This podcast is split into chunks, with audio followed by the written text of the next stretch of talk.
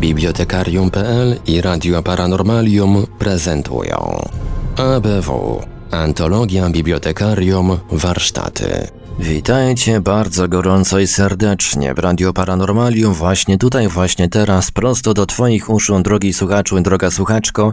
Rozpoczynamy wlewanie kolejnego, tym razem podcastowego odcinka Bibliotekarium, czyli A B W, Antologia Bibliotekarium Warsztaty. Przy mikrofonie Marek Sękiwelios, a po drugiej stronie połączenia internetowego są z nami jak zawsze gospodarze bibliotekarium Marek Żelkowski i Wiktor Żwikiewicz. Halo, halo Bydgoszcz. No cóż, Wiktorze, spotykamy się przy drugiej części twojego opowiadania Sindbad na R Q M pięćdziesiąt siedem. Obiecałeś słuchaczom dwa tygodnie temu, że się wytłumaczysz, a właściwie nie tyle wytłumaczysz, co opowiesz, jak, w jak nietypowy sposób, dla ciebie nietypowy, to opowiadanie powstało. To się tłumacz. Wytłumaczę się i jest to pewna ciekawostka rzeczywiście, bo zwykle pisarz, kiedy się podejmuje jakiejś tam roboty, to zwykle wie, co chce zrobić po prostu, tak jak, jak stolarz, który chce zrobić albo krzesło, albo, albo tapczan. Nigdy nie ma dylematu, że nie wie, co, co, co będzie robił. Tak samo pisarz zwykle wie, co chce zrobić. Ja akurat nie wiedziałem, co chcę zrobić, poza tym słyszałem, że wielu ludzi tak robi, że piszę nie wiedząc do tego. Spróbowałem sam tak, taki proceder niecny przeprowadzić i postanowiłem pisać o czymś, o czym nie mam pojęcia i w ogóle nie mam żadnej historii, nie mam niczego i tak zacząłem sobie, usiadłem do maszyny do pisania, bo wtedy komputerów nie było i pisałem. A tak, to każdy by chciał pisać o czymś, o czym nie ma pojęcia i na dowolnie wybrany temat i co mu ślina na, na, na palce, nie, no na, na no, język przyniesie. No tak, ale ja... Ale widzisz, ja nie pisałem tego, co mi ślina na język yy, yy, przyniesie, tylko uważnie czytałem to, co mi palce, że tak powiem, nanosiły na kartkę papieru. Strumień świadomości. Tak, no po i, prostu strumień świadomości. Yy, poczekaj, nie, nie strumień świadomości. Otóż, czytając to, co, co mi tam po prostu wychodzi, zacząłem dostrzegać pe, pewną, pewne, pewien sens, pewną logikę zdarzeń i tak dalej. Postanowiłem się trzymać tej, tej historii, która się tam powoli zawiązywała i tak dalej. I tak jechałem, jechałem, jechałem. Możecie mi wierzyć, naprawdę, kiedy skończyłem pisać to opowiadanie, byłem straszliwie zdziwiony, że ja to w ogóle napisałem. I że jednak wyszło. Że, że to ma ręce i nogi, że, że rzeczywiście tam wszystko do siebie pasuje, wszystko się zgadza, logika w tym jest bezwzględna. A, to już ocenią nasi słuchacze. No to rzeczywiście tak, nie? W każdym razie metoda pisania o niczym, jeżeli człowiek myśli w trakcie pracy, również może mieć, yy, chyba być owocna, chyba że przestajesz myśleć. No a wtedy? No to w ogóle wtedy jest kiszka. No to cóż, e, drugi odcinek A B W, Antologia Bibliotekarium Wakacje, to będzie, dal, to będzie dalsza część Sindbada na R Q M pięćdziesiąt siedem. Zapraszamy i zapraszamy za, za jakiś czas, bo tak w sumie nie wiadomo, czy to będzie na pewno za dwa tygodnie, czy może troszkę więcej. W każdym razie zapraszamy wtedy na ostatnią część, yy, ostatnią część opowiadania Wiktora Żwikiewicza.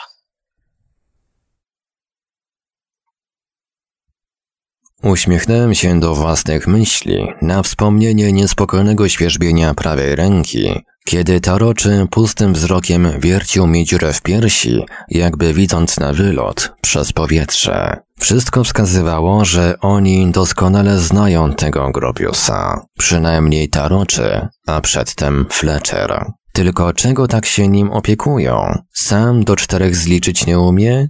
Chyba że facet należy do rzędu typowych w metropolii czcicieli halucynogenów. Tacy, co pewien czas muszą się podładować z odpowiedniej baterii. Jest ich coraz więcej, ale nie tutaj. Może zwykła morfina lub hasz. Bzdura. Wystarczy się przyjrzeć, jak on wygląda. Musiałem przyznać, że dotąd niezbyt serio traktowałem nasze spotkanie. Od po prostu sierżant Stabs podsunął pomysł na urozmaicenie monotonnej inspekcji wybrzeża.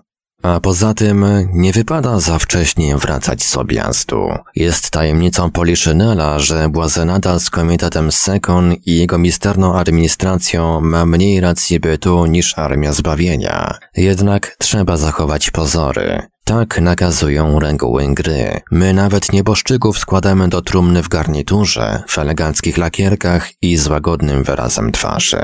Wystarczy przymknąć zastygłe powieki, nieco wygładzić zmarszczki i podciągnąć do góry kąciki warg. Niech się śmieje. Wbrew pozorom, twarz nieboszczyka jest podatna na kunszt plastycznej obróbki.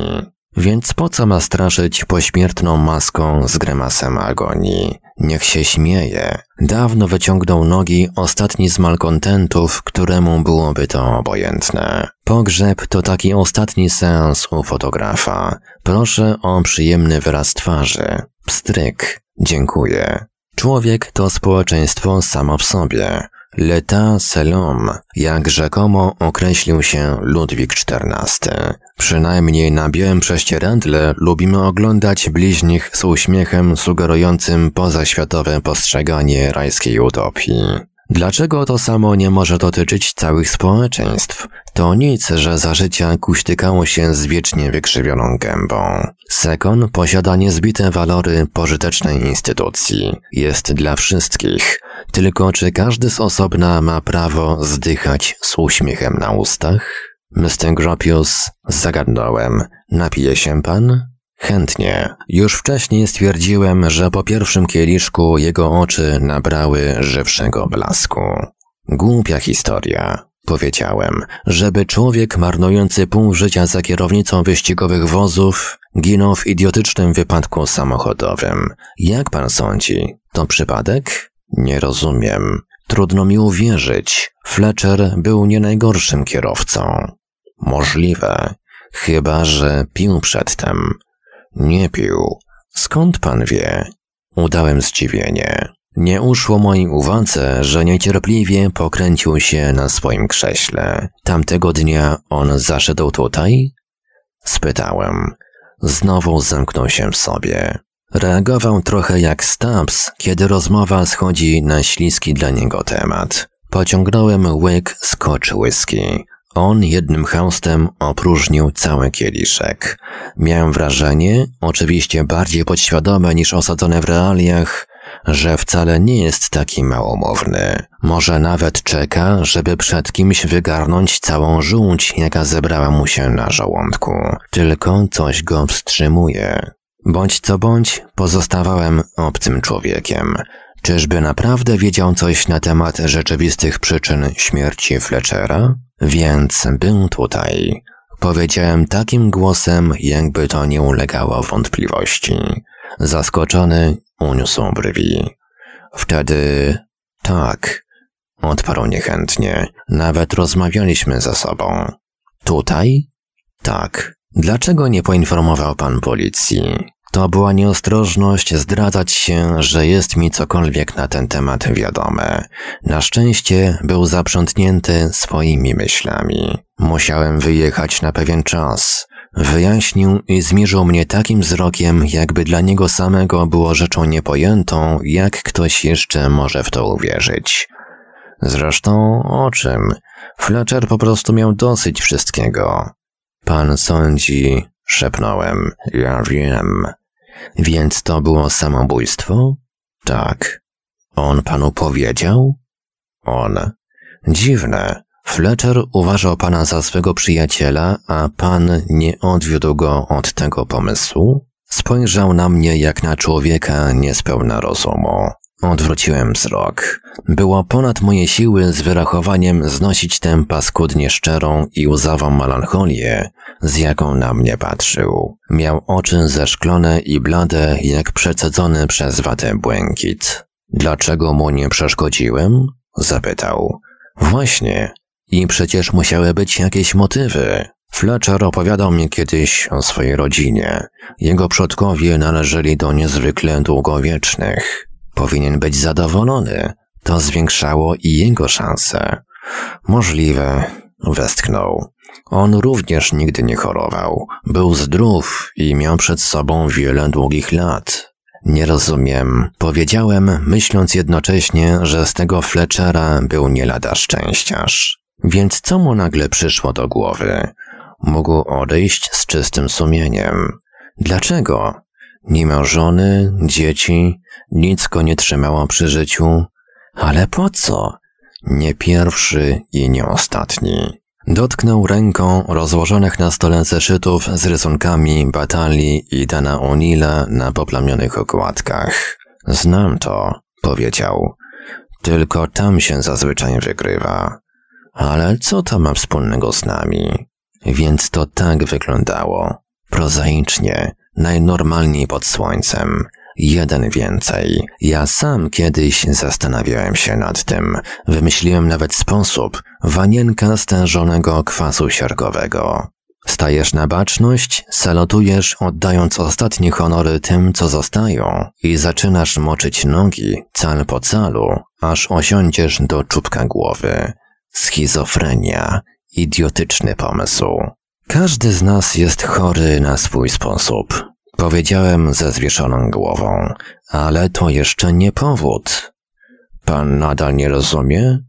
Każdy jest mniej lub bardziej samotny. To już lepiej. Może kiedyś będzie pan miał okazję odczuć to bardziej dotkliwie. Również nie mam nikogo bliskiego. I tak żaden z was nie jest jeszcze sam. Na razie. I na tym polega różnica między nami.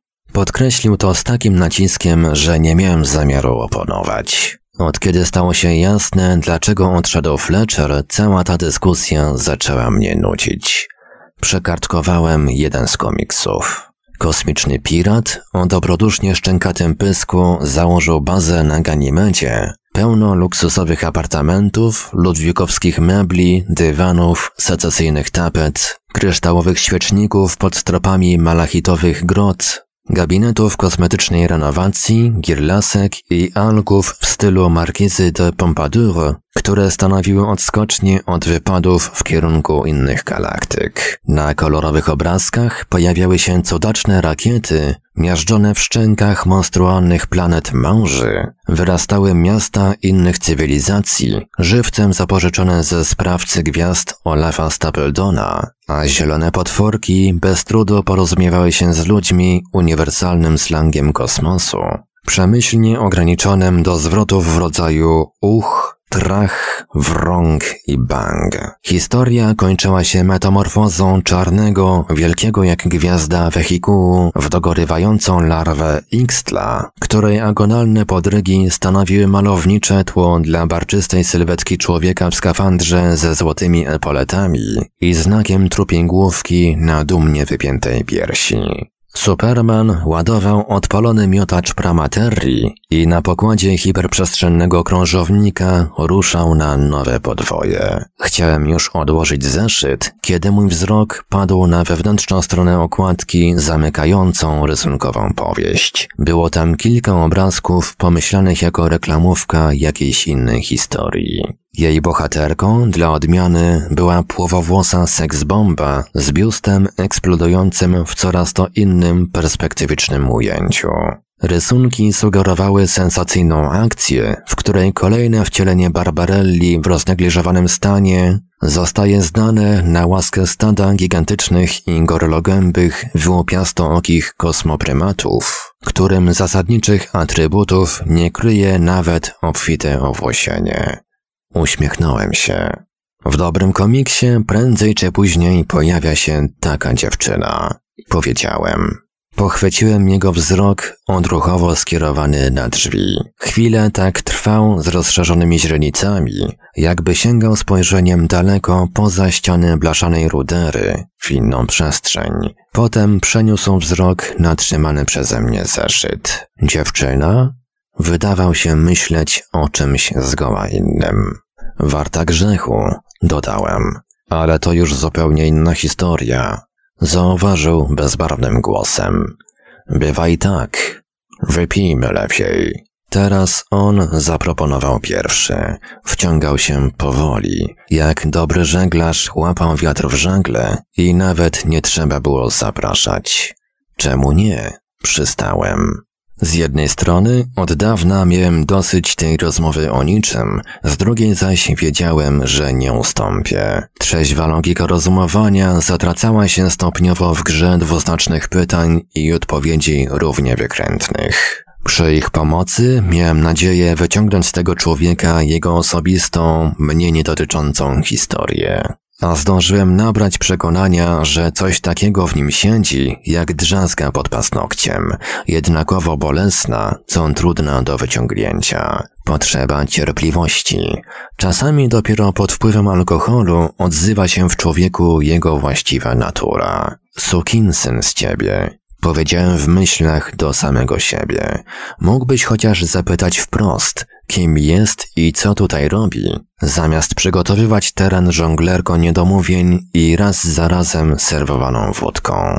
Sukinsyn z ciebie. Dlaczego sądzisz, że ta dziewczyna to zupełnie inna historia? Strzeliłem głupim pytaniem. Na szczęście nie zareagował. Horyzont wyznaczony przez światło lampy zawieszonej pod sufitem zaczynał się kołysać powoli, niczym pokład małego brygu. Stary kapitan patrzył ze swojego kapitańskiego mostka na mnie, nieudanego sternika. Cierpliwości. Trzeba tylko zgrabnie sterować i kapitan Gropius na swoim stołku popłynie tam, gdzie zechce. I nawet nie będzie szukał busoli. Tfu, splunąłem na podłogę. Nigdy nie miałem mocnej głowy, tym bardziej po złamaniu naczelnej zasady, by nie lać wódki na piwo. Efekt przeciwny wylewaniu oleju na wzburzone fale. W dodatku pusty żołądek. Szczęście, że ten Gropius wypił więcej. H. Gropius, pomyślałem sobie. Gdzieś już spotkałem to imię i nazwisko.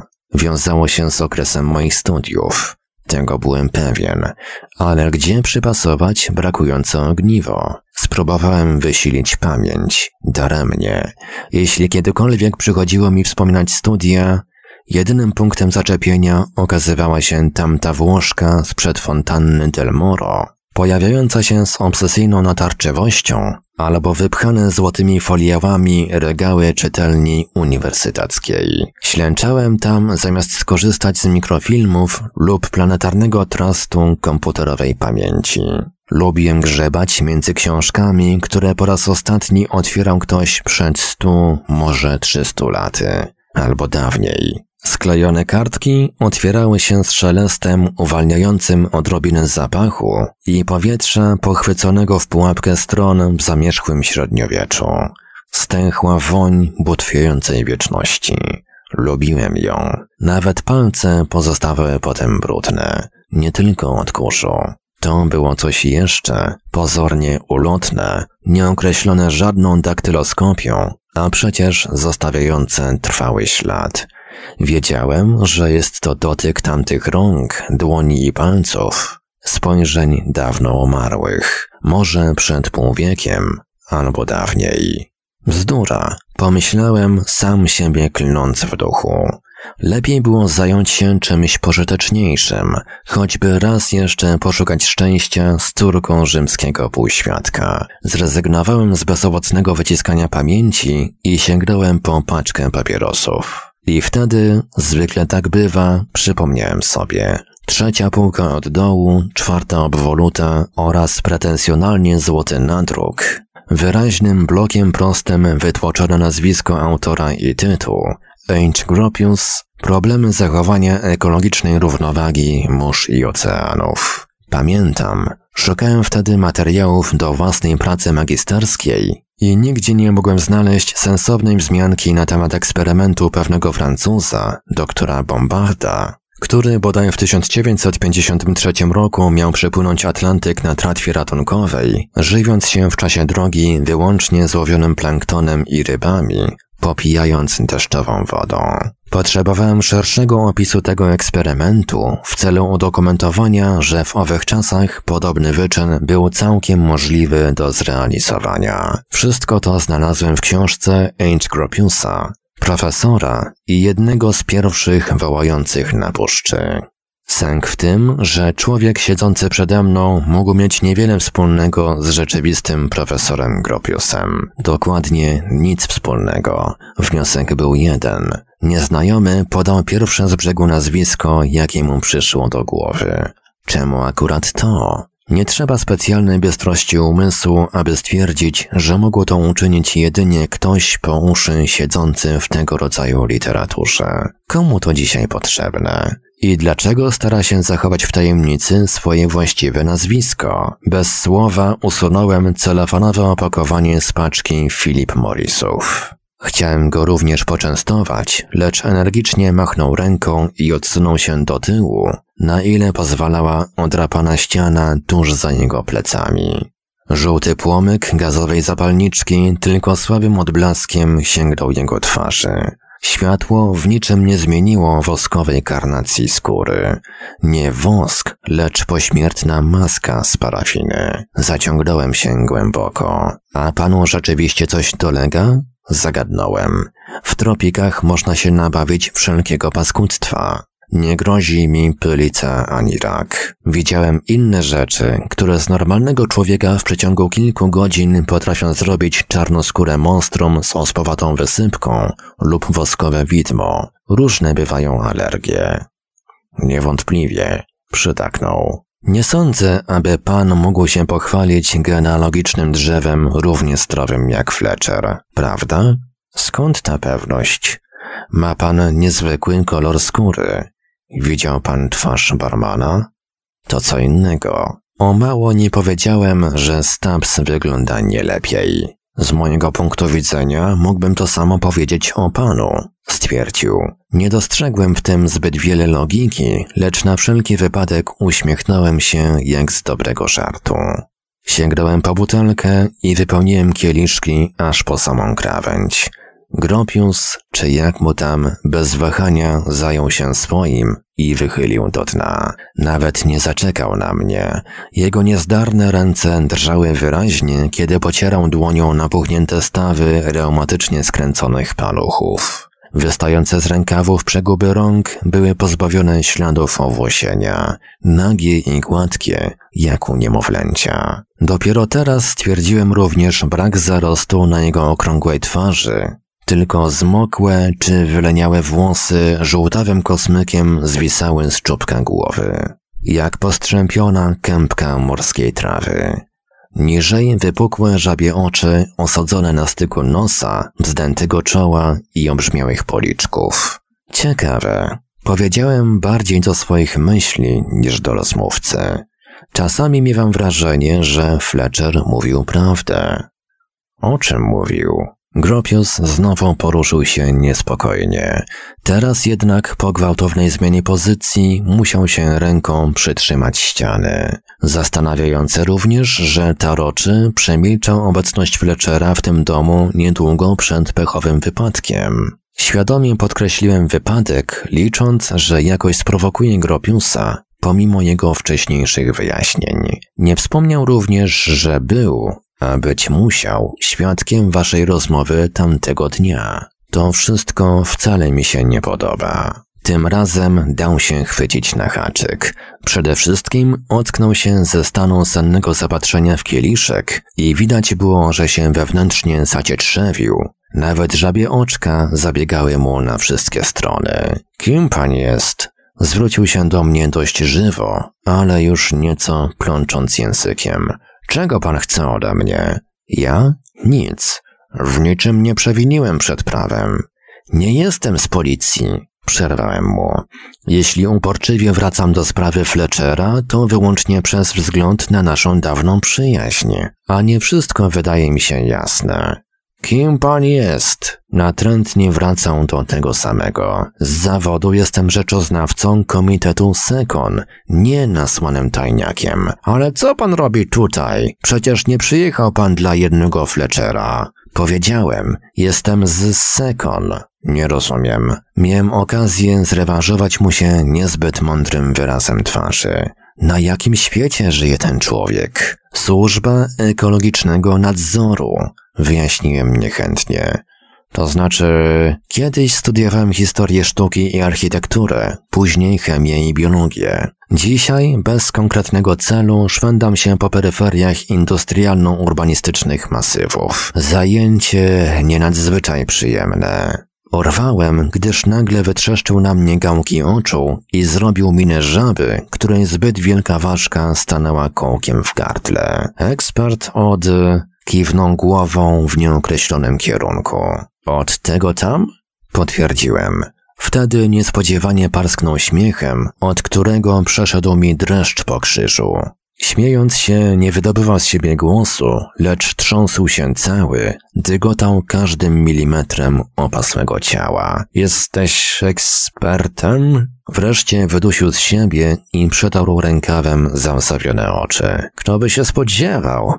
Rachunek prawdopodobieństwa. Można zwątpić. Nie rozumiem, co w tym niezwykłego. Rzuciłem raczej opryskliwie. Świat jest jednak bardzo mały. Ciągnął swoje. Tak długo. Nawet Fletcher nic nie zadziałał, a teoria prawdopodobieństwa? O dziwo, tak. Zupełne pomieszanie. Tak długo chciałem spotkać takiego człowieka. I kto by pomyślał, że dopiero na koniec. Kołysząc banią głowy, przesunął się na skraj krzesła i zbliżył do mnie napuchniętą twarz. Kiedy poruszał wargami, nie czuło się oddechu, tylko alkohol i specyficzną woń potu. Mocno pociągnąłem nosem. Ostra i cierpka woń. Tak musi pachnieć dzikie zwierzę. Nie rozumiem. Powtórzyłem. Wcale się nie dziwię. Dlatego... zgoda. Opowiem ci, kim jestem. Zachwiał się niebezpiecznie na skraju krzesła. Ale wpierw nalej jeszcze. Nie trzeba mi było dwa razy powtarzać. Pij. Powiedziałem, spełniając jego prośbę. Wychylił kieliszek bez najmniejszego skrzywienia, jakby całe życie nic innego nie robił. Mnie aż wstrząsnęło od ciepłej, mdłej wódki. Nie miałem dziś do niej głowy. W ustach pozostał smak mydła. Byłem kiedyś wielkim uczonym, powiedział Gropius. Odezwał się takim tonem, że o mało nie parsknąłem śmiechem. Znowu przypomniałem sobie autora tamtej książki napisanej przed wiekiem. Jeśli siedzący naprzeciwko mnie człowiek utożsamia się z tamtym Gropiusem, może być tylko nieszkodliwym pomyleńcem. Ale co to znów za wybitna osobistość? Gropius? Ani Cezar, nie Einstein, a tym bardziej nie Napoleon Bonaparte. Oczywiście, na wszelki wypadek skinąłem głową. Myślisz, że jestem pijany? Zapytał z trudem, mamrocząc poszczególne słowa. Przysunął się jeszcze bliżej. Jestem. No i co? Nie powiedziałem tego, ale nie żałowałeś whisky. Dobry trunek. Wyszło na twoje? Pijanego łatwo ciągnąć za język. Wzruszyłem ramionami. Ja od ciebie niczego nie chcę. Dobrze, w porządku, wiem co myślisz. Ja naprawdę... za późno. Teraz sądzisz, że masz do czynienia ze zwykłym pomyleńcem. Za godzinę uznasz, że zmarnowałeś masę czasu na wysłuchiwanie nędznego szarlatana. Jeden Fletcher rozumiał naprawdę. Pod wpływem alkoholu zaczynał się rozkręcać, a jego bełkotliwa mowa w miarę trwania tego monologu stawała się jakby płynniejsza. Mówił do siebie, przede wszystkim do siebie. Na mnie już nie zwracał uwagi. A tam, skąd pochodzę, wszyscy mnie znali. Przynajmniej ze słyszenia. Wszyscy. Byłem dla nich ostatnią deską ratunku. Jedyną szansą na przetrwanie. Ejdz, o czym ty mówisz?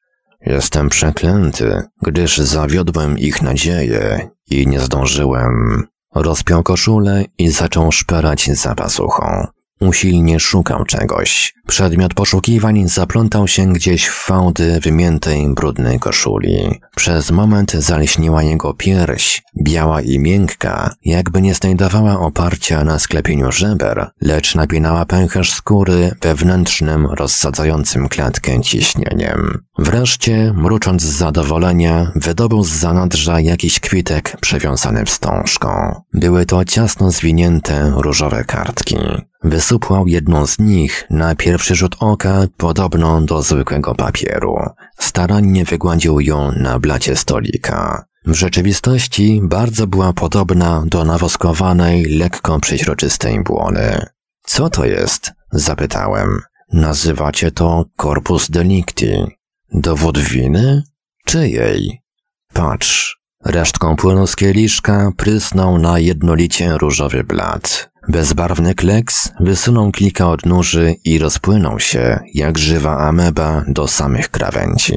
Najwidoczniej ciecz sama rozłożyła się równomiernie po całej powierzchni albo wsiąkła we włoskowatą strukturę bibuły. Pochyliłem się, gdyż trochę pływało mi przed oczyma i pokład brygą coraz mocniej rozhuśtywał pode mną niepewne oparcie krzesła. Miałem wrażenie, że na kartce pojawił się jakiś rysunek.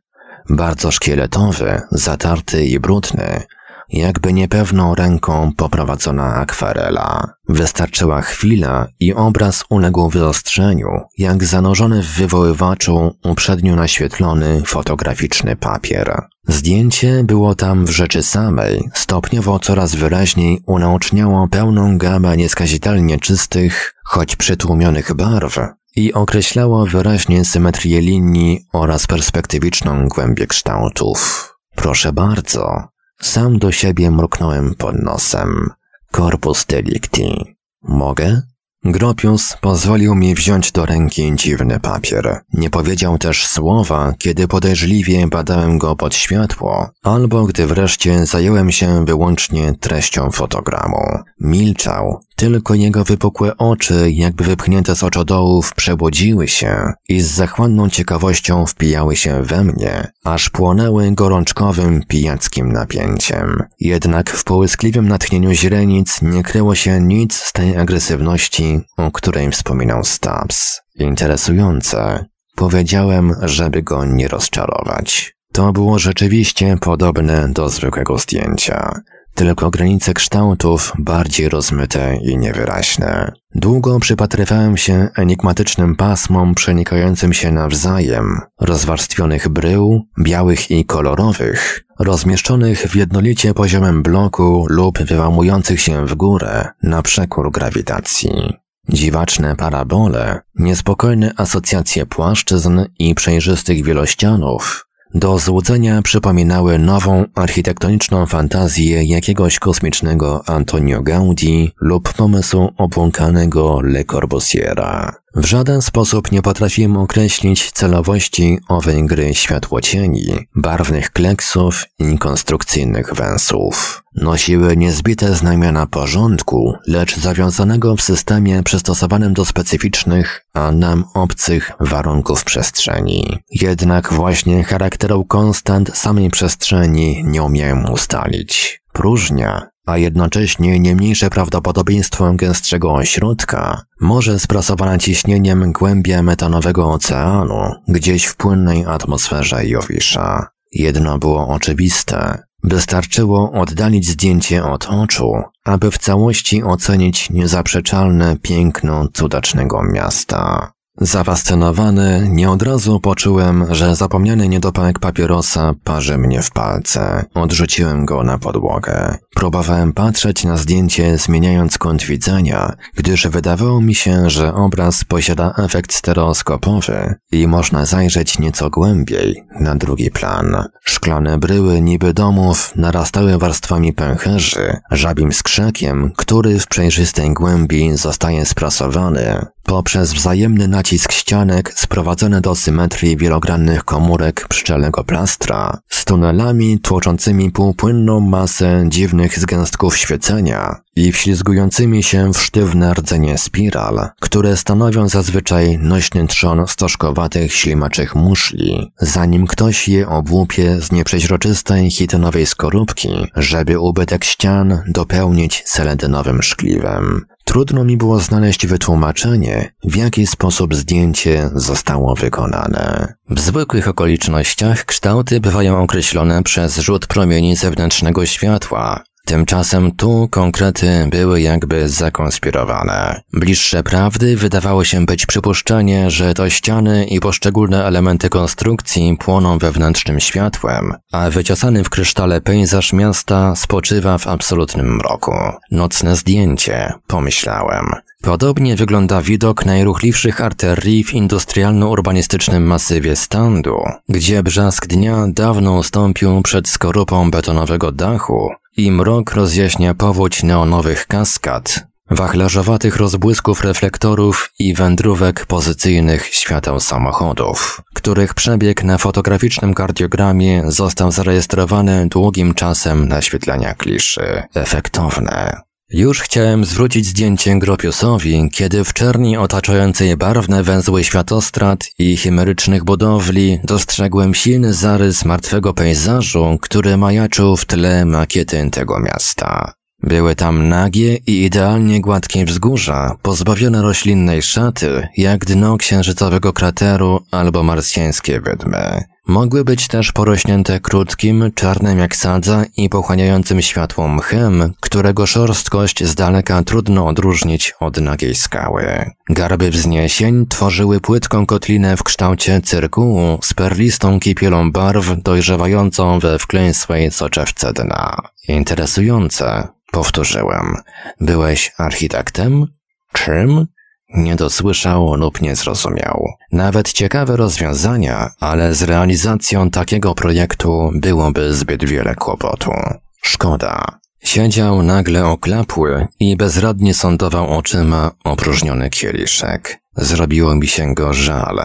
Po raz pierwszy. Niezrealizowane marzenia tego rodzaju maniaków, choćby z największym talentem, w ostatecznym rozrachunku stawiają ich poza społecznym nawiasem. Coraz częściej można spotkać takich wykolejeńców, szczególnie teraz, gdy nikogo nie interesują bełkoty futurologii, wypociny science fiction i inne przyszłościowe plany. Ale to druga strona medalu. Przypomniałem sobie oryginalny zapis zdjęcia na różowej folii, którą wyświetlała zwykła wilgoć. To też dobry pomysł, tylko po co tak pilnie strzegł swojej tajemnicy? Ty sądzisz, że to... Ledwie poruszał wargami i słaniał się nad stolikiem. Oczywiście, makieta, stwierdziłem. Model miasta, przyszłości. Tylko nazbyt trąci myszką futuryzmu. Nadaje się do filmowego atelier, ale kto wie, może kiedyś ludzie potrafiliby stworzyć coś takiego. Już nie, powiedział bezbarwnie. Tyle i ja wiem. Nie musieliby tego dopiero tworzyć i przede wszystkim nie ludzie. Dlaczego? To miasto już było. Doszedłem do wniosku jedynie właściwego w tej chwili, że pod wpływem alkoholu znowu zaczynam mówić od rzeczy. Tego miasta już nie będzie. Swoją pewnością jeszcze potwierdził moje przypuszczenia. Ale ono już było. Gdzie? Zginęło raz na zawsze, bezpowrotnie. Jego mieszkańcy też byli? Zapytałem sceptycznie. Co z nimi? Wykonał ręką gest, jakim starożytni Rzymianie zatwierdzali wyrok śmierci. Kciukiem w dół, do ziemi. Śmierć. Gdzie on się tego nauczył? Znowu spojrzałem na zdjęcie leżące na stole. Wbrew moim uprzedzeniom, jak magnes przyciągało wzrok. Wilgoć powoli wysychała, parowała z różowiejącej na powrót błony. Już nie można było rozróżnić nic ponad resztkę rdzawych kleksów pośrodku samorzutnie zwijającego się rulonu. Rzeczywiście, śmierć, zakpiłem w duchu. Czas na mszę za dusze zmarłych. Nie wiadomo skąd stanęły mi przed oczyma trzy wielkie litery z hebrajskiego pisma. R Q M. Samogłoski domyślne. Rebus dziecinnie prosty. Mogłem pozwolić sobie na odrobinę refleksji. Ten pijany człowiek, z którym od dobrej godziny prowadzę rozmowę, może być również niedoszłej sławy archeologiem. Odkrył gdzieś archiwum zaginionej Atlantydy, po to jedynie, żeby naukowe sławy, węsząc hochsztaplerstwo, autorytatywnie odsądziły go od czci i wiary. Paskudna sprawa. Taki zawód, prędzej czy później, odbije się na psychice. Mógłbym zobaczyć resztę? Wyciągnąłem rękę. Natychmiast pochwycił ze stołu różowy zwitek, zasłonił się ramieniem i nerwowo upchał pod koszulę drogocenny pakunek. Nie, powiedział ponuro. Czemu? Ty mi nie wierzysz. Wybacz, zgodziłem się. Nie wierzę w Atlantydę, tym bardziej w mityczne cywilizacje Gondwany. Kto ci powiedział, że to Atlantyda? Sam stwierdziłeś, że to miasto zostało kiedyś zbudowane. Znam starożytność i historię nowożytną. Ten czas pomieści miasta z kręgu kultury Harappy, Babilon oraz ruiny Zimbabwe, egipskie piramidy, Tenochtitlan i Machu Picchu, świątynie Angkor Wat. Zapewne wiele innych cudów. Więcej niż dane nam wiedzieć, ale nie ma w tym miejsca na takie miasto. Masz rację. Sam to przyznajesz, ale znasz tylko historię cywilizacji człowieka. Parsknąłem śmiechem. Niestety, z cywilizacji neandertalczyków i pitekantropów do naszych czasów dochowały się tylko krzemienne toporki, brak danych o innych luksusach. To również byli ludzie. Jak dla kogo? Słusznie, lecz sądzisz, że poza tym nic nie ma? Zastanowiłem się. Jak tylko pamiętam, zawsze pełno było durniów, którzy w byle wykopalisko potrafili wepchnąć kosmitów. Ale w twoje zdjęcie mogę uwierzyć w jednym tylko przypadku. Jeśli nie jest zręcznym trikiem, wtedy zostało zrobione wyłącznie w kosmosie, na Saturnie lub Transplutonie, na którymś z księżyców Jowisza, może jeszcze dalej. Znowu przekrzywił głowę jak papuga kakadu i przyjrzał mi się z pogardliwym wyrazem zaciśniętych warg. Jak to łatwo powiedzieć. W kosmosie. Zauważył. Jeśli nie tam, to twoje kolorowe obrazki są warte niewiele więcej niż te tutaj. Lekceważąco stuknąłem palcem w barwne zeszyty komiksów namokłe od wódki rozlanej po stole. Różniły się tylko tym, że ich kolorystyka, w przeciwieństwie do zdjęć Gropiusa, blakła pod wpływem wilgoci. Pochwyciłem jego wzrok i niemal natychmiast pożałowałem tych słów. Patrzył na mnie z diabolicznym blaskiem bladych źrenic, tak właśnie jak wspominał Stabs, z nienawiścią. Dlaczego nawet nad własnym grobem jesteście tak ograniczeni? Wysyczał i cienka stróżka śliny pociekła mu po podbródku. Patrzycie tylko, zadzierając głowę, od poziomu własnego nosa w górę, choćby jak najdalej. Nic prostszego, jak umywając ręce, powiedzieć w kosmosie. My nie przypuszczaliśmy nawet, że istnieją takie światy jak Mars i Jowisz. Zastanowiło mnie, że powiedział my. My? To znaczy kto? Zapytałem. Stamtąd, gdzie było to miasto, nie widać gwiazd. Znowu przysunął się do mnie i wściekle przewracał białkami oczu. Przechylił tułów nad stolikiem, aż się przestraszyłem, że pijany runie na podłogę. Jego twarz miałem tuż przed sobą i po raz drugi zaskoczyło mnie, że nie czuję na twarzy oddechu. Pewnie przeciąg, idący od nieszczelnego spojenia dachu i ścian, kierował powietrze w przeciwną stronę. A co to znaczy my? Nie ustępowałem. Nikt! Wyrzucił z siebie. Już tylko ja! Uspokój się! Powiedziałem. Pojednawczo położyłem mu dłoń na wierzchu drżącej ręki. Wyszarpnął ją gwałtownie, lecz przedtem poczułem przejmujący chłód jego skóry. Jakbym przejechał palcami po śliskim grzbiecie zdechłej fraszki. Puls jego serca musiał niewiele przekraczać trzydzieści uderzeń na minutę. Albo mniej. Tacy ludzie są potwornie silni i wytrzymali. Ale poza tym zimnokrwiste ciało, mozolne tętno, żołądek jak z lodu. Wzdrygnąłem się. Zauważył to. Kiedy jechałeś tutaj samochodem, znów przycichł, oklepł jak przekłuty balon i ledwie rozróżniałem poszczególne słowa, kiedy tak mówił ze zwieszoną głową. Czy zastanowiłeś się, co tam jest kilka kilometrów od przybrzeżnego szelfu? Stabs to samo pytanie usłyszał od Fletchera. Ocean, odparłem. Parę tysięcy mil morskich odkrytej powierzchni wody. Sam sięgnął po butelkę, gdzie pozostała jedna trzecia pierwotnej zawartości i chlapiąc na stół, nalał sobie do kieliszka. Tylko sobie, roztrzęsione ręce nie pozwoliły mu dłużej utrzymać butelki. Kiedy z trudem przełykał whisky, jego otyła twarz odchyliła się do tyłu, ukazała białe podgardle, jakby zdeformowane obrzmieniem tarczycy. Galaretowata konsystencja ciała maskowała zarys krwionośnych naczyń. Wstrząsnął się po sporym łyku wódki i dłonią otarł wilgotne wargi oraz podbródek.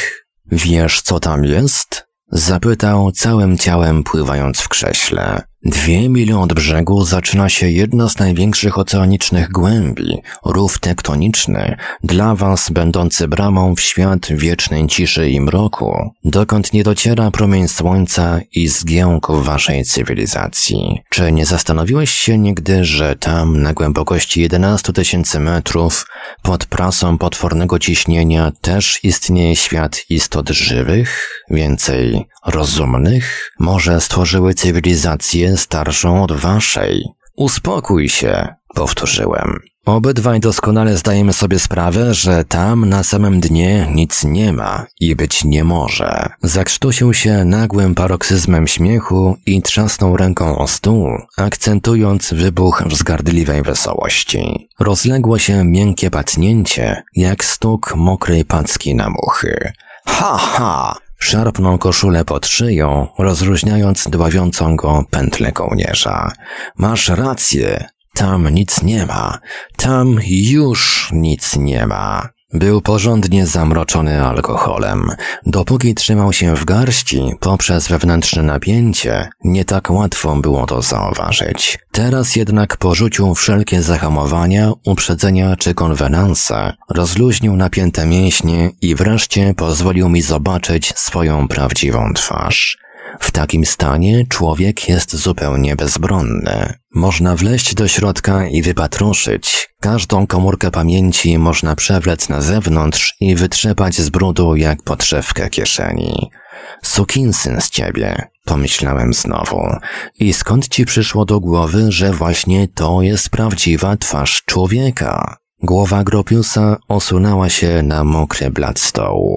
Wymruczał coś do siebie, ale nie zrozumiałem żadnego słowa, po czym sparł się o stół rękoma i potrząsnął żółtym kosmykiem włosów. Unikał mojego wzroku. To ciekawe, co mówisz. Odezwałem się tylko po to, żeby przerwać ciążące milczenie. Szeroko rozstawił łokcie, palce obu rąk zapuścił w kępkę morskiej trawy przyklejoną na czubku głowy i zaczął z poprzednim uporem. O waszym istnieniu dowiedzieliśmy się przed dwoma tysiącami lat.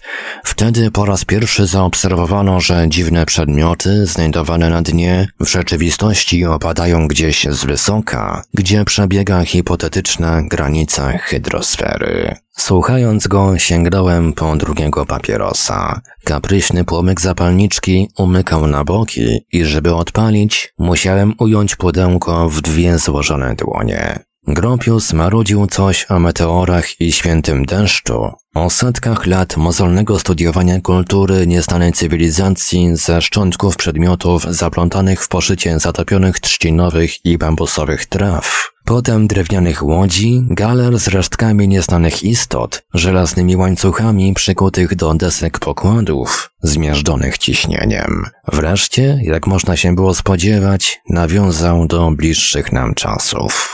Minęło wiele lat od chwili, gdy nasilenie opadu konstrukcji rozszarpanych wybuchami osiągnęło apogeum. Ciągnął. Zrozumieliśmy wtedy, że na nieznanej wysokości, gdzie zaczyna się niedostępny dla nas świat, skończyła się bezżałosna, przeraźliwa wojna żywych istot zaspawanych w stalowe korpusy. Myśleliśmy, że najgorsze za nami i można pozostać w cieniu, przeczekać bez zwrócenia na siebie uwagi, jak przetrwało się wszystkie inne cywilizacje, które od niepamiętnych czasów rodziły się i umierały na powierzchni Ziemi. Pobożne życzenia. Napijesz się jeszcze? Przerwałem mu, widząc, jak bardzo przeżywa każde słowo. Nie. Odepchnął kieliszek. Może więcej nie będziemy wspominać tego, co tam jest na samym dnie. Pozwól skończyć. Fletcher rozumiał i próbował pomóc. Pisał gdzieś, bez rezultatu. Uważniej przysłuchałem się jego szeptowi. Zresztą i tak było za późno. Nie zdążyliśmy na czas nawiązać kontaktu, choćby posłużyć się waszą techniką, której elementy uczeni zdołali przeanalizować. No proszę, ziewnąłem odruchowo. Kto by pomyślał, że to takie nieskomplikowane? To była stara cywilizacja, starsza niż lądy. nie zwrócił na mnie uwagi. Z biegiem czasu dosiedliśmy mądrość doskonałej wewnętrznej równowagi. W zapomnienie poszła ekspansja młodości. Zostało nas niewielu, lecz liczba ta nie zmieniała się od tysięcy lat. Zajęci nauką, troskę o doczesność powierzyliśmy oceanowi. On był najpewniejszym, precyzyjnym, ekologicznym chronometrem, więc stał się naszą wyrącznią, Bogiem, naszym wszechświatem i częścią nas samych. Nic nigdy nie naruszyło naszego spokoju, nie miało wpływu na stan rzeczy równoznaczny wieczności. Zemściło się archaiczne przekonanie, że jeśli cokolwiek zaciąży nad nami, prędzej czy później zachwianą równowagę przywróci do normy homeostat oceanu, jak czynił to zawsze. Tytoniowy dym kładł w nieruchomym powietrzu ciągliwe pasma sinych zemgleń, zatapiał siedzącego przede mną człowieka i stopniowo nawarstwiał iluzoryczny miraż morskiej głębi. Nie było więc żadnego przeciągu. Powietrze trwało w absolutnym bezruchu, choć wystarczyło mocniej dmuchnąć skoncentrowanym strumieniem oddechu, aby ustała toń rozpadła się w chaos błękitnych zawirowań. Równie łatwo jak domek z kart, wieża Babel, mury Jerycha i to wszystko, co opowiadał człowiek podający się za H. Gropiusa. Powiem ci, jak minęły ostatnie lata. Dalej majaczył mitem o podwodnej krainie lotofagów. Na miasto, które widziałeś, osiadał z powierzchni mętny szlam. Skondensowane chmury chemicznego osadu zalegały ulice, oblepiły ściany domów i przeniknęły do wewnątrz. Dusiliśmy się, grzęznąc w szlamie nawarstwiającym się jak popiół nad waszą Pompeją. Smog neutralizował resztki tlenu i jodu zawarte w wodzie, niezbędne dla podtrzymania biosyntezy. Potem największą głębię oceanu przeznaczono na śmietnisko radioaktywnych odpadów. Na dnie spoczęły ocementowane pojemniki, bryły gruzu kryjące nieznaną nam śmierć. Wystarczyło kilka lat działania wody i potężnej pracy ciśnienia, żeby cement skruszał i spowodował pierwsze przecieki promieniowania. Mieszkańcy podwodnego miasta umierali, nie znajdując przyczyn zgonu, gdyż nie znaliśmy jądrowych przemian materii, a przed kosmicznym promieniowaniem miasto było osłonięte stropem pewniejszym niż cienka i przenikliwa warstwa gazowej atmosfery. Lecz nawet to nie było w stanie zniszczyć wszystkiego. Wtedy narodził się nowy biom. Urwał i w milczeniu niemal błagalnie patrzył mi w oczy, jakby jeszcze nie utracił nadziei, że uwierzę w jego fantasmagorię. Więc twierdzisz, że tam już nic nie zostało? Zapytałem, odganiając przez twarzy obłok tytoniowego dymu. Byłem dla nich ostatnią szansą. Kto by pomyślał? Od lat pracowałem nad sposobem, który pozwoliłby nam wyjść na powierzchnię Ziemi. To miał być nasz eksodus z kloaki, w którą przeistoczyliście ocean. Nie zdążyłem. Zostałem sam. Posłuchaj, Age. Wtrąciłem, pokonując czkawkę. To nawet jest bardzo ciekawe i byłoby całkiem realne. Niepotrzebnie jednak siebie samego mieszasz w sprawy tamtego świata. Fletcher uwierzył. Nawet Taroczy. Co oni wiedzą? Im możesz zmyślać, ile dusza zapragnie i każde twoje słowo przyjmą za dobrą monetę. Gdyby nawet na dnie największych oceanicznych głębi w tektonicznych rozpadlinach istniało jakieś życie, nie mogłoby w niczym przypominać fauny i flory reszty Ziemi. A już rzeczą zupełnie absurdalną jest twierdzenie, że istoty rozumne tam i tutaj w tak odmiennych środowiskach są do siebie tak bardzo podobne. Masz słuszność, a ty twierdzisz, że jesteś jednym z nich. Ostatnim. Na jedno wychodzi. Nie dla tych, którzy odeszli i nie mogą być tacy jak ja. No proszę, niespełniony zbawiciel ma wyrzuty sumienia. Przestań mnie dręczyć! Wybuchnął i ukrył twarz w wielkich dłoniach. Wybacz, dla mnie zawsze zostaniesz najzwyklejszym pod słońcem, może nieco schorowanym człowiekiem. Zresztą, kto dzisiaj nie choruje? Najczęściej pylica i rak, ale bywają różne schorzenia. Tak, jestem chory. Odezwał się głuchym głosem. Niewiele mi już zostało. Siedział przegarbiony, niby podstarzały i starany życiem karykaturalny kapitan Corto Maltese, który dopija ostatnią wódkę w scenerii żywcem wziętej z Konrada w jakiejś obskurnej portowej knajpce w zapomnianej przystani, gdzie już od dawna nie przycumował żaden statek, a wodę pokrył gęsty kożuch zielonkawej rzęsy. Poza tym nikt z dołu nie mógłby stanąć na powierzchni ziemi. Myślałem piekielnie trzeźwo. Sprężystość wody jest minimalna, lecz sam wspominałeś o tlenie. Wszelkie gazy na samym dnie są sprężone pod ciśnieniem tysiąca atmosfer. Wystarczy, jeśli organizmy tamtych istot zawierają pewny ich procent, a po wyjściu na powierzchnię powinny ulec natychmiastowemu rozerwaniu. Spojrzał na mnie trochę inaczej niż dotąd. Oczywiście, potwierdził. Znasz się na tym. Więc?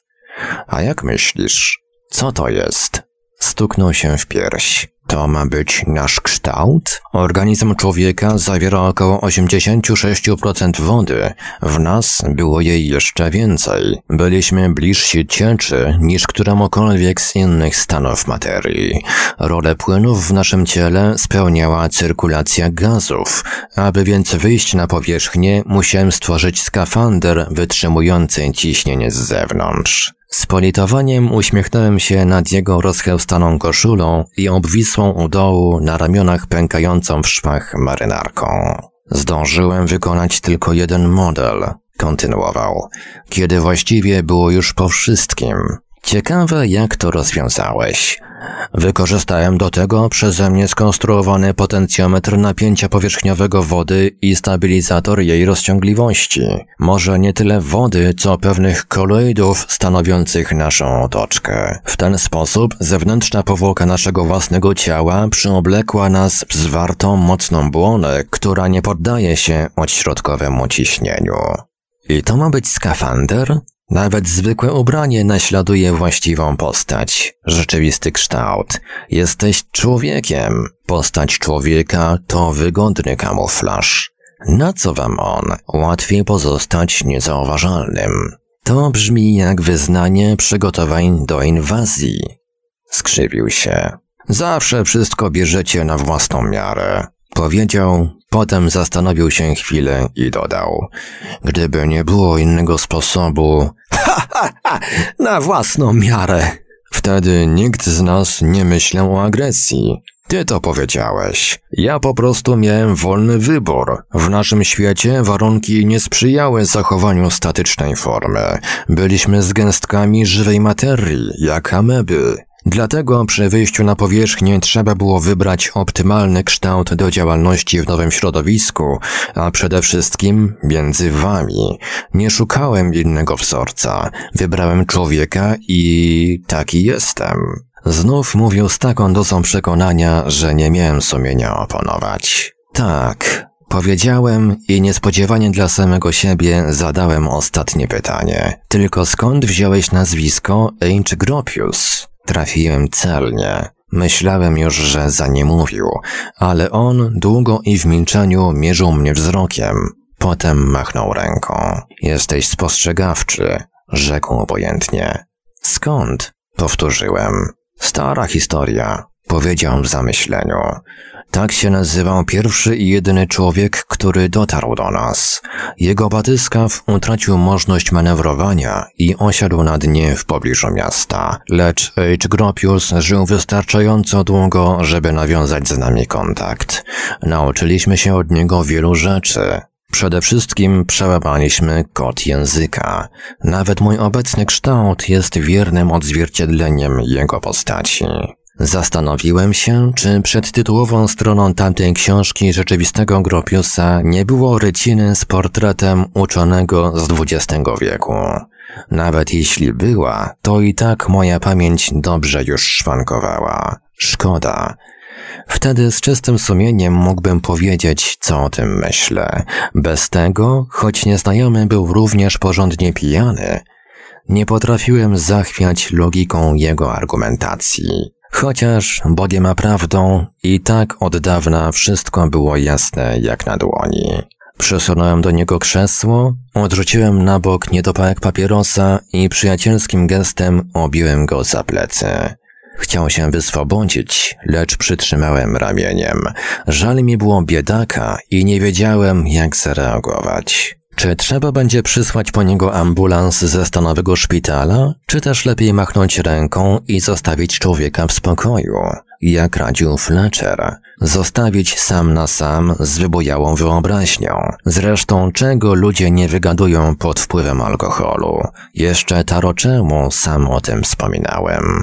Wszystko byłoby w najlepszym porządku, tylko w głowie łupało od ciągłych przechyłów statku idącego burtą do fali. Cholernie duszno zrobiło się w kubryku. Wierzę ci. Usłyszałem swój własny głos i poklepałem go po ramieniu. Myślę, że będziemy przyjaciółmi. Dzisiaj i za nasz świat nikt nie da złamanego centa. Jeszcze parę lat. Co niektórzy przebąkują, że jest szansa przesiedlenia na inne planety. Ale to utopia. Szkoda. Zabijesz nas? Tym razem zdziwiłem się szczerze. Kogo? Zawahał się. Nie. Żal mi wszystkiego, co żywe. Obedwiema rękoma chwyciłem butelkę i nalałem do swojego kieliszka. On siedział tak z miną tak markotną, że omal nie parsknąłem śmiechem. Do reszty się rozkleił stary kapitan Gropius. Raz kozie śmierć. Spróbowałem go pocieszyć. Lepiej też łyknij. Lżej będzie. Odmownie pokręcił głową. Słaby masz łeb. U was tam wszyscy tacy? Zaśmiałem się. Twoje zdrowie. Przeszło nadspodziewanie gładko i od razu raźniej zrobiło się na duszy. Jakoś weselej. Tylko kapitan wciąż krzywi mroczną gębę. Postawił oczy w słup i o czymś duma z miną nieboszczyka. Trup awansem. Czasami strasznie nudny z niego facet. Szkoda, żeby zamartwiał się takimi bzdurami. Sięgnąłem po papierosy. Piekielnie trudno wypalić od końca do końca. Jak na złość, paczka wyśliznęła się z palców i rozsypała na podłodze. Kapitan też gdzieś zapłodział swoją fajkę. Pewnie z pomiędzy szczęk wypadła mu razem z ostatnim zębem. Powiadasz, żal tego, co żywe? Nie warto. Ja ci to mówię. Co komu z tego przyjdzie? Nam nie pomoże. A po nas... choćby potop. Ktoś już to powiedział. Zresztą zielsko i pleśń obędzie się bez tlenu. Gdy nas zabraknie, to dopiero zakwitnie małpi gaj. Ha, ha, ha. Pamiętasz? W prehistorii też nie było tlenu, a las był. Teraz nie będzie. A ja ci mówię, że tak. Pięścią walnąłem w stół. Daj fajkę. Co? Nie mam. Cholera z nim. Gdzie czasy, gdzie każdy z nas potrafił obalić pół baryłki rumu i nie wypuścił sterów z ręki. Dzisiaj nawet kapitan majaczy po kilku głębszych. Tylko co zrobił z fajką? Widocznie zgubił w poprzednim rejsie. Przez moment zastanawiałem się, co też za bzdury chodzą mi po głowie, lecz łajbą rzucało na wysokiej fali i trudno było skupić myśli. Dobrych siedem skani Beauforta. Szczęście, że w kubryku tak jakoś nieważko i tylko kołysze. I wkoło jakoś radośnie. I przestrzeń różowa. Ha, ha, ha, ha, ha, ha, ha. Optymistyczny nastrój promieniuje z kiszek i pełną parą pracującego żołądka. Coś mi się zdaje, że przeżyjemy ten sztorm. Kapitan pochylił się nad podłogą i przejechał po deskach wskazującym palcem. Potem wyprostował się z ciężkim westchnieniem i pod sam nos podsunął mi tłusty wiór brudu zdrapany z pokładu. A co ty myślisz? Zaśmiał się chrapliwie. Że tego starczyło, żebyśmy zgnili? O nie! Zaprotestowałem. Na ten temat mam własną teorię. Zawsze mówiłem, zielsko wyschnie, gdy zabraknie wody i światła. Pozdychają ryby i szczury, a ptaszki zaczną spadać, kiedy im skrzydełka skleją się od chmurek. Tylko człowiek zostanie. Nie wierzysz? Powiem ci dlaczego. bo jest rozumne, rozum trzeba doceniać. Zrobił z nas takie zwierzę, które potrafi przywyknąć do każdego gówna. Ha, ha, ha, ha, ha. Na widok jego miny rzeczywiście można zdechnąć ze śmiechu. Mówię ci, nie tylko przywyknie, ale jeszcze ubije dobry interes. Odrobina reklamy i co? Nie słyszałeś o leczniczych błotkach? Rozum znajdzie rację bytu dla każdego paskudstwa, a ci tam w dole widocznie nie byli zupełnie rozumni. Nawet się nie obraził. Jeszcze w nim drzemała ta odrobina poczucia humoru. W odpowiedzi namoczył palec w resztkach wódki wylanej z przewróconego kieliszka. Potem starannie przejechał brudną krechą przez środek stolika. Wy nic nie wiecie o życiu, powiedział. Dokonaliście podziału na materię organiczną i nieorganiczną. Z tej pierwszej rodzi się życie. Proste. Jak cię znam, to będziesz chciał coś skomplikować. Nie muszę nic wymyślać. Prawda jest jedna i obiektywna. Materia wszechświata jest nieorganiczna, lecz nie jest martwa. Jak? Nie ma w tym zbyt wiele sensu. Bardzo żałuję, że nie rozumiesz. Ona nie jest martwa w ten sposób, jak to się wam wydaje. Ciągnął swoje, jakby go wódka natchnęła motywem do filozoficznych refleksji. Wal, stary! Pobłażliwie klepnąłem go po ramieniu. Nie krępuj się. Nigdy nie byłem uczonym. Nie musi być materią wchodzącą w skład organizmów żywych, lecz może nią być. Jest potencjalnie zdolna do wejścia w takie chemiczne reakcje, które otworzą organiczne związki i dadzą początek pierwocinom żywych komórek. Choćby cały wszechświat był martwy. Zawsze w każdym swym miejscu ma szansę stworzyć życie. Taka jest właściwość wypełniającej go materii. Chyba normalne. Nie. Jest to szczególne prawo fizyki warunkujące możliwość wystąpienia tego zjawiska. Oho, a ty skąd to wiesz? Przede wszystkim jestem biologiem i zdążyłem się również nauczyć waszej fizyki. Co ci to dało? Jeszcze raz poprawił grubą, wilgotną krechę na blacie stolika. Ta oś obrazuje aktualny, wyjściowy stan otaczającej nas materii. Sama w sobie jest neutralna, tak samo jak neutralny jest stan materii. Dopiero spełnienie pewnych warunków prowadzi do jej wartościowania. Powyżej kreski postawił krzywy plus. Tu u góry mamy organizmy żywe. Coś mi ten jego plus bardziej zagrawał na nagrobkowy krzyż. Zauważ, że nie jest to oś obdarzona wektorem. Stanowi raczej geometryczną oś transformacji. To znaczy... Próbowałem nadążyć za jego mętnymi wywodami. U góry życie, pośrodku ośrodek neutralny. Co będzie poniżej tej osi? Wy dokonaliście prostego założenia dualizmu materii. W jednym miejscu występuje życie, w innym go brak. Naiwne. Tam, gdzie nie występuje życie, atomy pewnych pierwiastków łączą się z innymi, zawiązują makrocząsteczki, tworzą białka, tłuszcze i wielocukry, enzymy i nukleoproteiny. Potem pierwsze komórki, wirusy i geny. A więc musi istnieć jakiś czynnik motywujący istnienie biogenetycznych właściwości tej materii. Gdyby wystąpił jego brak, mielibyśmy do czynienia z trzecim stanem materii. Poniżej brudnej krechy obrazującej oś materii w jego poronionej teorii namazał wielki minus. Dopiero tutaj zaczyna się stan materii prawdziwie martwej, powiedział. Coś w tym można uprościć. Zauważyłem. Zamiast tych plusów, minusów i osi transformacji wystarczy postawić... Mówiąc to, nakreśliłem na stole jedno wielkie zero. Ha, ha, ha! Parsknąłem śmiechem, aż go uniosło. Chwilę trząsł się, tuż przed nosem wymachując mi zaciśniętą pierścią. Śmiałem się dalej. Usiadł z powrotem i tylko łokciem wściekle zgarnął na podłogę barwne zeszyty komiksów. Jesteś zbyt głupi, żeby zrozumieć. Wysapał mi w samo ucho. Jak wszyscy, u was się nikt nie zastanawiał, dlaczego na Ziemi tylko węgiel jest zdolny utworzyć około miliona różnych związków. O tak, Jak wszyscy, u was się nikt nie zastanawia, dlaczego na Ziemi tylko węgiel jest zdolny utworzyć około miliona różnych związków. O tak, potrafiliście dyskutować, nie wyciągając napraszających się wniosków. Genialna idea musiała czekać na swego geniusza. Mruknąłem do niej okiem.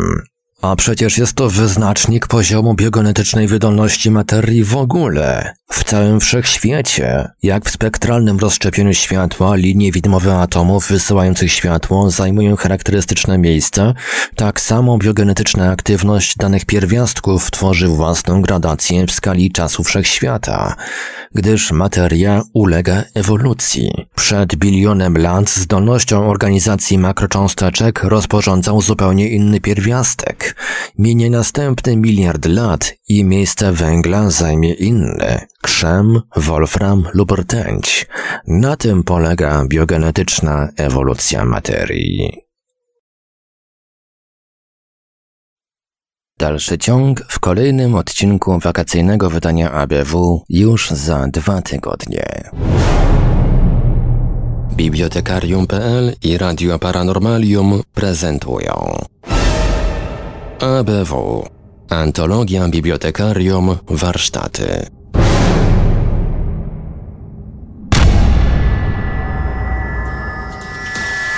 Produkcja i realizacja Radio Paranormalium. w w w kropka paranormalium kropka pe el